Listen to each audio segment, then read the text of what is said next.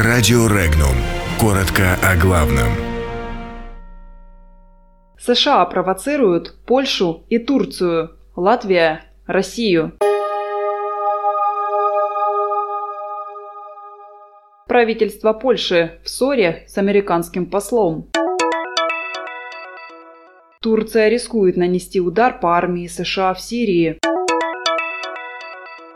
Латвийские сети заразил шпионский вирус из России. В Крыму арестован первый украинский моряк. Япония хочет построить собственный авианосец.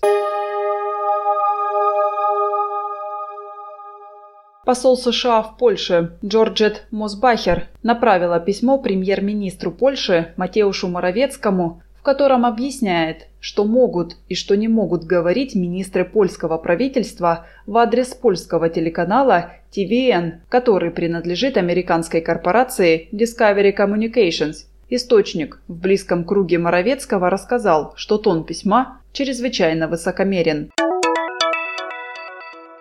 США фактически заблокировали проведение военной операции Турции на севере Сирии. Целью данной операции являлись курдские отряды народных защитников, являющиеся основой сирийских демократических сил, поддерживаемых США. Турция относит их к террористическим организациям. Турецкие военные уже начали подготовку наступления, применяя свою артиллерию по позициям курдских отрядов на севере провинции Ирака – Начав военную операцию, Анкара рискует нанести удар по армии США, что для нее крайне нежелательно.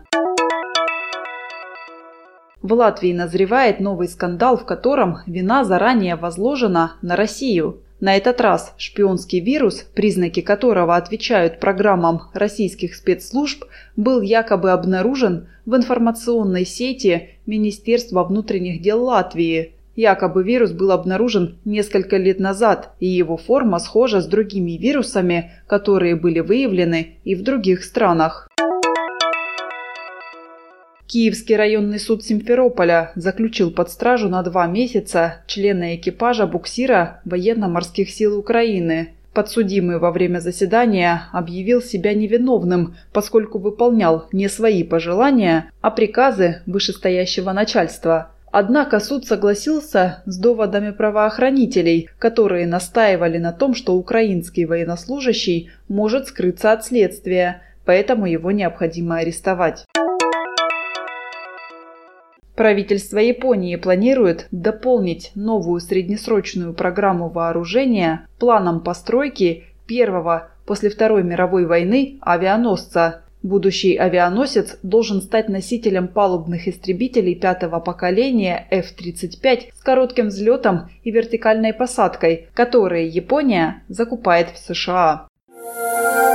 Подробности читайте на сайте Regnum.ru.